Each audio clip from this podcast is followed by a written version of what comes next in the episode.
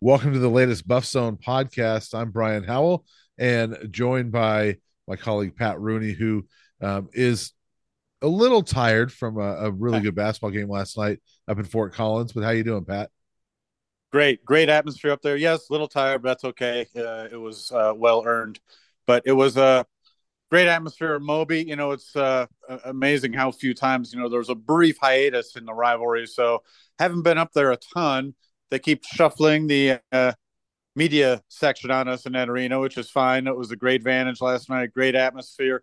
Just really bad first half for the Buffaloes, and too much to overcome as it turned out. Yeah, we'll we'll get more into that here in a second, but uh, real quick, we're gonna we're gonna talk about not only some men's basketball but women's basketball and also uh, football and sort of uh, you know recapping last week's finale and, and some of the moves that have been made earlier this week. But we want to start with basketball men's basketball because uh, that game is fresh from last night. And, um, you know, uh, unfortunate loss for the Buffs. And, you know, Buff fans are never happy about losing to Colorado State. But, you know, in high, you know, when you look at it really big picture, that was a really good basketball game. And if you lose to pretty much any other top 20 team on the road, by only five points, you say, all right, that's not a bad loss. And so uh, I thought the Buffs played fairly well other than that first half. And uh, you know, that's a good basketball game last night. And CSU is a really good basketball team. Yeah, agreed on all points. Uh, it was a, a, bad first half for the Buffs, and you know what? Colorado State took advantage. They're a very good team. I knew this was going to be a tough matchup. I didn't know how good CSU was going to be this year, but I knew they would be rock solid as as soon as Isaiah Stevens said he was going to come back for his his extra season. Uh, you know that guy's very underrated nationally, but I've watched him enough. I know he, how how good he is. Uh, I know you know how, how, good he is at getting his teammates involved and, and setting things up. Uh, and he's a matchup problem, as Tad Boyle explained going into the game. Uh, he's a point guard that can score on all three levels and also get his teammates involved. And uh, certainly, the other storyline was first game against former CU Buff, Nique Clifford, and he certainly seems to have found a home at Colorado State. We'll see how it keeps up through the course of the season, but certainly during their 7 0 start, we're seeing a much more confident Nique Clifford uh, than the player we saw on the floor, certainly last season at CU. Yeah, and he was a guy, you know, you and I talked about it. I always loved Nique Clifford's potential. Like he was one of my favorite younger players when he was there, but it just never fully clicked for him. But it looks like it is now. And so um, I think it's great to see that for Nique because I, I think he's a really good player and um, probably a pretty darn good moment for him to get that dunk there in the final minute and sort of uh, um, not really put a cap. I mean, that was the final, that was the basket that made the difference at the end. But uh, that had to feel pretty good for him. Yeah, I'm sure it did. I had a chance to say hi to him briefly afterward. And, uh, you know, it's just such a, first of all, uh, and, and Boyle talked about this this week, just a great young man. You know, he was, for for what it's worth out there, Buffs fans. You know, I asked him a lot of kind of tough questions. I'm sure for him uh, at the end of last year, just throughout his struggles, and you know, he was never shy or ambivalent about answering them. Uh, you know, he always kind of owned up to the struggles he was going through and, and talked about trying to get it turned around. And, uh, you know, for, for whatever it's worth, he was always very stand up and, and polite about it. And, uh, it's good to see him doing well. You know, standing next to him, you forget how big he's listed at six six. He seems bigger. Uh, and obviously, he can do a little bit of everything. You know, he showed flashes of being a good rebounder here at CU, uh, and he is off to a very good start in that department uh, at, at, at CSU. Led their, their team with six rebounds last night um, and shooting the ball pretty well. You know, he's even shooting free throws. That was one of the things I could never understand. His two years in the rotation here, uh, is he was an awful free throw shooter, and it made no sense whatsoever.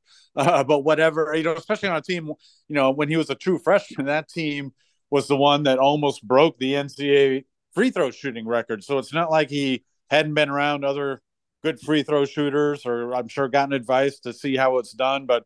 For whatever reason, it didn't happen. He's knocking them down at, at CSU, and definitely good uh, to see him seemingly have, finding a home with that team. You know, he and Joel Scott, uh, the younger brother of Josh Scott, really give that team a different dynamic uh, than they had a year ago.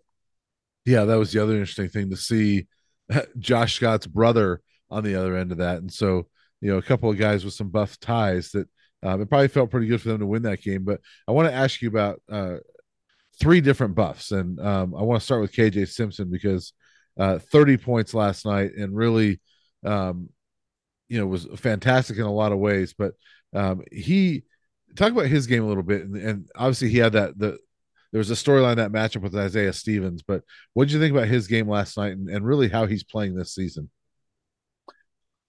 You know, other than the bad shooting game against Florida State, he's putting together a really good start. His assist to turnover rate is, uh, you know, he's basically having the season on the assist to turnover rate so far that McKinley Wright didn't have until he was a senior.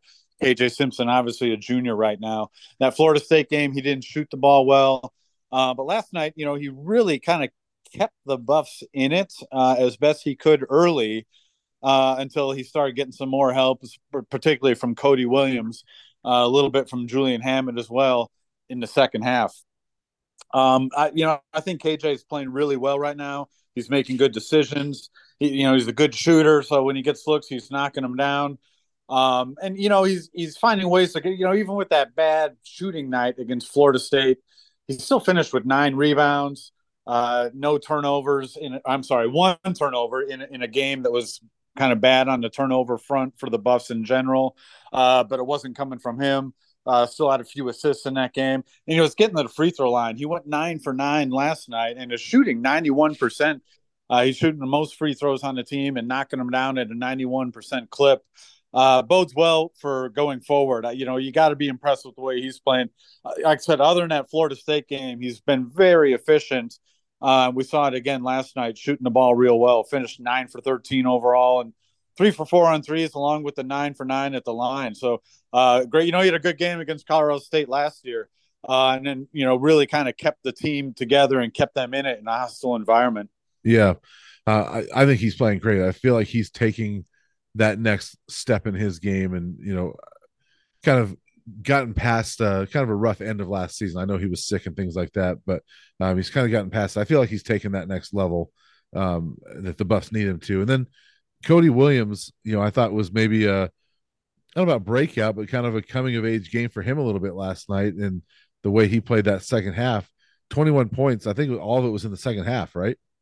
Yeah, yeah, it was. Uh, he was 0 for 3 at halftime and we've seen this out of him so far. He, he's really been deferential. He hasn't really asserted himself. I, am not saying he's shied away or hasn't been aggressive. He's picked his spots for certain, uh, and and has had kind of he had a spurt similar to what we saw last night uh, in that Florida State game as well. And uh, uh, but last night was really something. Uh, he was I think it was eight of nine in the second half. Uh, he also got to the free throw line and uh, hasn't been shooting them great so far this year, but went four for five last night. Knocked down his only three point attempt. You know, after he, he was 0 for 2 from the arc in the opener and has shot it pretty well since then. That's another thing. He's not doing that at a high volume, uh, but he's taking advantage of the opportunities when they're there. And, you know, what's been impressive to me, and we saw it last night, is his finishing touch around the rim is so smooth. Uh, and he's got such a soft touch with those little floaters, the little baseline flips and, and lane floaters when he gets room off the glass. He's very good at getting the ball high off the glass and uh, using those long limbs to his advantage when he's attacking the basket. So, uh, again, another impressive performance by someone in a hostile environment. You know, really the first time he's faced something like that uh, in his you know very young college career. Uh, the two games down in, in Daytona Beach, even the Florida State game, certainly didn't have any kind of atmosphere like we saw last night you know 8,000 fans in your face going for the other team. Uh, and Williams certainly r- responded very well in that situation. You know, bodes well for those tough Pac-12 matchups on the road down the line here. Yeah, I mean, easier said than done. But if you get that Cody Williams consistently, the Buffs are going to be really good. yeah, exactly. He's been rebounding the ball decently. Uh, you know, he's had a couple games for a couple turnovers, came in bunches. You know, Florida State being one of them. Uh, but he's been he's been decent on that front. Otherwise, he's rebounding the ball a little bit. And again, this is only game uh, number seven for him. I'm sorry, six. He missed one, so it's only his sixth college game, and we've already seen him kind of improve by leaps and bounds. you know, I think they, that's something I, I don't see why that won't continue as he gets more games under his belt. Yeah, and then the other one on, on sort of on the flip side is Tristan da Silva, um, eleven points, eight rebounds last night, which you know not bad numbers, but down the stretch it was almost like he wasn't there. You know, there you didn't see a whole lot of Tristan. Um, what did you think about his performance last night? And you know, numbers wise, he's having a good season, but is he doing what we kind of thought he would this season? Yeah, not yet. He's been struggling away from home, which which we saw. You know, it's weird. We saw this out of him last year as well, uh, early in the year away from home, and we're seeing it this year. Uh, to me, you know, I saw a lot of chat about KJ's five for twenty-two game against Florida State, and certainly not what he wanted. He, he probably jacked up a few at the end, trying to get the team back into it that, that he'd want to have back, but like I said, some of the other numbers uh, besides that five for 22 were pretty decent in that game. I think one common thread between that Florida State loss and what we saw last night at Colorado State is da Silva struggles. You know, he's just a guy that's been on uh, you know a lot of watch lists preseason. Uh, you know, Tyler's a possible Pac-12 Player of the Year candidate, and so far in their two toughest games, he has not played at all like a player of the year candidate. He had uh, just eight points at Florida State. Last night was a season low six at Colorado State. Uh, and those are the two games, you know, he's shooting the ball great at home. Uh, but he still has yet to make a three pointer away from home. I, I, put this in the notes. He's he's 0 for 12 on three pointers uh, away from the event center so far. Now we saw this a little bit last year. He had a rough game at Grambling. Um, you know, even though you know he was pretty good in the Tennessee game in Nashville, that that's probably the outlier early. Um, he didn't shoot the ball well at the event in Myrtle Beach last year. Uh, he he struggled in the first few Pac-12 series. You know, I know the the early road trip at at, at Stanford and Cal, KJ was great, but Tristan struggled. Now he got over that. Uh, he had some really good games. I know the Oregon trip last year, he was very good uh, down the stretch. He, he got it turned around and he figured it out, but they need him to do that sooner than later at this point. Uh, because in games like that, you need your big players to step up. We saw it out of KJ Simpson last night. Uh, we did not see it out of Tristan da Silva, unfortunately. He'll have more opportunities. You know, they're only a little more than a week away from taking on nationally ranked Miami. Um, you know, I believe they're eight or nine right now. They'll probably drop. They got uh, uh, beaten up at Kentucky the other night. But they got some big matchups right around the corner, and we're getting closer and closer to Pac-12 play at this point. Uh, and they need Tristan da Silva to step up a little more in these big moments.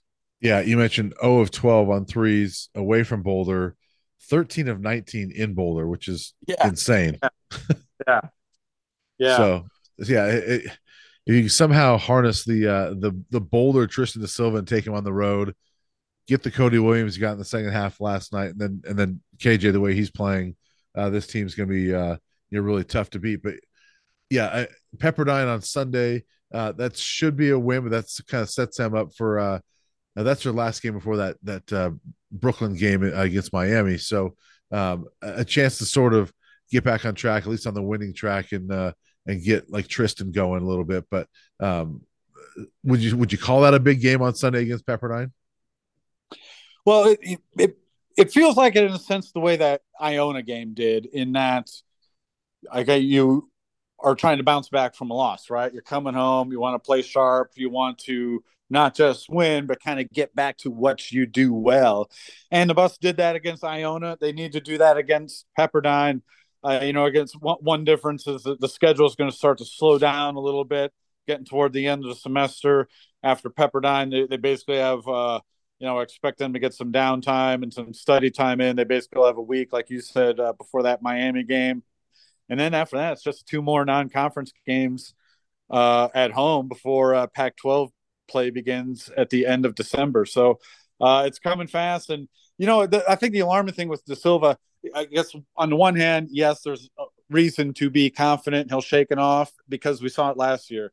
He, he did exactly that. He struggled away from home uh, at, times early last year, and by the end, you know, there was you know kind of no difference between his home and road splits.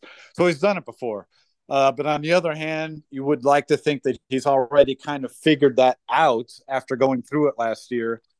Um, and furthermore, they just need him. You know, they need him to step up in those big moments. If this team wants to go to the NCAA tournament and wants to compete for Pac-12 championships, they're going to have to come out with some wins in battles like last night at Colorado State. They're going to have to find win- ways to win those games at the end, and they need Tristan da Silva at his best and able to in order to do that. Yeah. Uh, bottom line for me, seven games in, um, I'm still high on this basketball team. I mean, I don't think oh, they sure. have a bad loss yet. You know, it's disappointing to lose that game against Florida State. You want to beat Colorado State. They they could be seven and zero oh right now, but um, I'm still high on this team, and I'm excited to see what they do.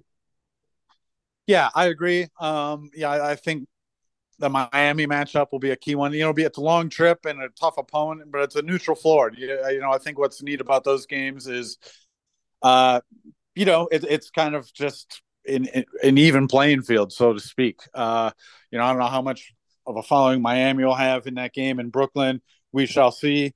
But uh, I think it'll be a, a, a, great atmosphere regardless. And those neutral floors are kind of just it's us against you, and you know, may the better team win. So, and I agree with you. You know, I didn't think this team was going to be a finished product out of the gate. I, you know, my kind of pre whatever preseason projections I had for this team included a couple non-conference losses. I didn't think they'd be a finished product out of the gate. So, you know, keep improving, keep learning from these mistakes. And you know, bad first half at Colorado State, but really it was a bad, I want to say about seven or eight minutes in the middle of the first half where they had turnovers on three, four possessions in a row. I think it wound up being five out of six uh, in, in Colorado. And then obviously the sequence at the end of the half was just brutal with the five points in, in 2.5 seconds. Uh, some Reggie Miller stuff there yeah. at the end of the half for, for the Rams. So, uh, but yeah, uh, I agree with you. I, you know, does this doesn't change my big picture thoughts on this team for this season. Um, but obviously, they have some things that they can still work on and improve on. Yeah, and usually if if you're if you're going to score 57 points in the second half, you think you're going to win that basketball game. So, you know, unfortunate uh, for the for the Buffs on that, but um, I think they're going to be okay. Uh, let's switch over uh, to the women's team because uh, they suffered their first loss last Saturday, uh, a game that uh, you know you filled in and covered for me, sort of like on from the road because they were down the Virgin Islands, which we both would have yeah, loved to have been down there instead. I, I, can't believe they didn't sign off on sending one of us to the Virgin Islands for that. So. right, uh, but they did suffer uh, a loss against North Carolina State, which was number ten at the time, moved up to five this week. That's a really good basketball uh, team, and it just that was the first clunker game for the for the women. So um, you you saw that game. But I mean, that was the first time that they hadn't played well all season, right? Yeah, and that's basically what it got down to. It was a bad start. It was it was a really bad start. Um, you know, it made the men's first half last night at, Colorado State look like gangbusters. Maybe they fell. You know, it was a and the combination of North Carolina State playing really well. Uh, they kind of ambushed them right out of the gate, and it was kind of a classic case of just too much of an early hole to dig out of. I think the score was twenty-seven to six at one point. Um, the Buffs yeah, it was tried. bad game of it in the second quarter. Um, but you know, even then, when you when you, you it's a lot of energy just to get it back down to ten. You know, um, and especially after playing a couple games right in a row uh, in, on consecutive days. So, but you know, they weren't going to go undefeated the whole regular season. I thought it was impressive. You were at the Boston game. Uh, given the circumstances, you know, that's a game you expect to go out and win, almost kind of like those men's uh, non-conference matchups we just talked about. You want to come home, you want to look sharp uh, when you're the the CU women. You want to get back to doing what you do well after a loss like they had against North Carolina State. Uh, one difference is they had that long travel and a pretty short turnaround uh, before the home game against Boston. You were there, looked like a bit of a sluggish start, but obviously got it together and pulled away at the end yeah, it was a weird game against Boston because that's a team that it's a really good Patriot League team, but a team that you should beat pretty easily. I mean, they beat they they had beaten Le Moyne by like eleven, and you know Le Moyne's a team that CU beat by sixty. So uh, you thought they were going to pull away. They're trailing by three late in the third quarter, and then outscore them 38 to 5 the last 12 minutes of the game, which was insane. So uh, end up winning the game by 30. And it, so it looks like a blowout, but uh, really they kind of needed that to get back on track. One difference between the men and women is the men still have that that tough one in Brooklyn uh, against Miami. The women should be able to kind of coast into Pac-12 play at this point. They got uh, at Air Force on Saturday, and then uh, UT Arlington and Northern Colorado uh, before starting Pac-12 play. So uh, they should be able to cruise and and and go into Pac-12 play on a little bit of a roll. And I would expect them to do just that. Um, and you know what they earned? That Paradise Jam was a pretty good field uh, for for playing that. You know, three games in, in, a short amount of time. So that was a good test. Obviously, they had LSU out of the gate. They've been on the road. Uh, they'll be sort of on the road. I guess it's certainly on the road, but it's not a long trip this week. Uh, taking on Air Force down at the academy. Uh, always, uh, always fun to go down there. Um, but uh, I, I, would expect them to, to, keep. It was, it was kind of good to see them have that finish the way they did against Boston, just to kind of get back on track. Like, hey, okay, we got that loss in our rear view mirror. We can look forward here. And like you said, they have a few weeks to kind of work on whatever Coach J.R. Payne feels they need to improve on going forward. Uh, it's been yeah, it's been a pretty impressive start though for the team. Yeah, and and J.R. mentioned to me the other day, kind of a whirlwind start the first three weeks, and you know with all their travel, unusual amount of travel for them, and just they usually don't play, you know, really good teams early on in the, in the non-conference, and they've done that this year. So, um, you know, they've they've handled it much better than I think most people uh, thought they would. Um, obviously, the LSU win coming out of the case was kind of set the tone for things, but that that women's basketball team is in really good shape, and uh, you know, look, I I still think the outlook for both these teams is uh is pretty it isn't any different than what we thought going into the season. I think both of them have uh, pretty high outlooks for this season. Yeah, absolutely. Um, you know, been a little bit more of a challenge seemingly for the men's team here out of the gate, but you know, I kind of like I said before, I expected it to be. I didn't I didn't expect them to kind of roll through non-conference without a, a, a couple blemishes along the way. Um, you know, now that said, it would be nice to pick up one kind of marquee non-conference win. I don't know that they have that on their resume yet. Maybe some of those early teams will wind up doing pretty well in their conferences, like we saw last year out of Grambling State. Uh, but you really like to get it together and maybe have uh, pick pick up that win when they take on Miami in Brooklyn coming up here. But but yeah, I expect us to be talking about NCAA tournament possibilities for both teams come February still. Yeah, well, we got to finish up some non-conference, and uh, you know, obviously, we'll talk about that as we go along. But let's kind of uh, shift gears uh, for the end of this and and uh, wrap up football a little bit. Um, 23-17 loss at Utah last week no Shedeur Sanders, uh, no Xavier Weaver in that game. Ryan Staub, I thought, played you know admirably, did a good job, almost almost led him to a win. And now Utah obviously depleted, and uh, they were using their fifth string quarterback. But um, I thought coming off that 56-14 loss to Washington State, I thought that CU did a really good job of, of bouncing back and you know fighting and giving themselves a shot to win that game. Yeah, and good for them. I didn't really think they would have a shot. Just it, seemed like a case of a team just kind of limp into the finish line and, and ready to turn the page. And uh, they didn't play like that at all. They they went out there with a lot of pride. They they they battled. They kind of scrapped and they kept themselves in the game and come on a way to end it. Unfortunately, didn't get back in the win column for the Buffs. And uh, moving forward, you know, we're we're only just into the uh, the off season here, and already a lot of moves to talk about with the Buffs. But uh, so far, at least as far as the coaching staff goes, maybe some not totally unexpected moves so far. Yeah, two coaches have left, both of which were basically demoted during the season. You know, Tim Brewster resigns on Sunday, the day after the the Utah game, and uh, you know was very quickly down in Charlotte, and uh, you know apparently he's now the uh, associate head coach and and tight ends coach down at uh, at Charlotte.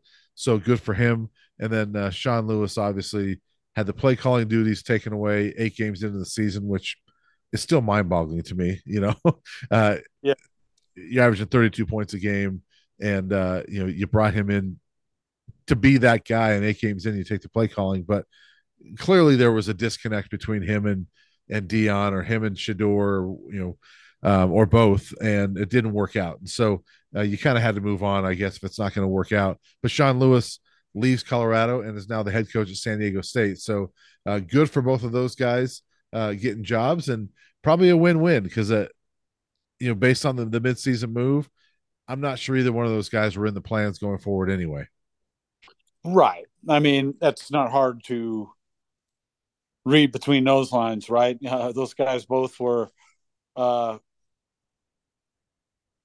you know, kind of demoted as you as you said, demoted down the stretch, and you know, Sean Lewis. It's it's still such a head scratch. It still feels like a bit of a panic move to me, um, making that kind of move at that stage of the season. Now I know Coach Sanders has gone on about we don't see what's going on in the background and and all that, which was a clear indication that there was, uh, as you alluded to, a disconnect, uh, maybe a personality clash, whatever it is, amongst the coaching staff, and it just wasn't working.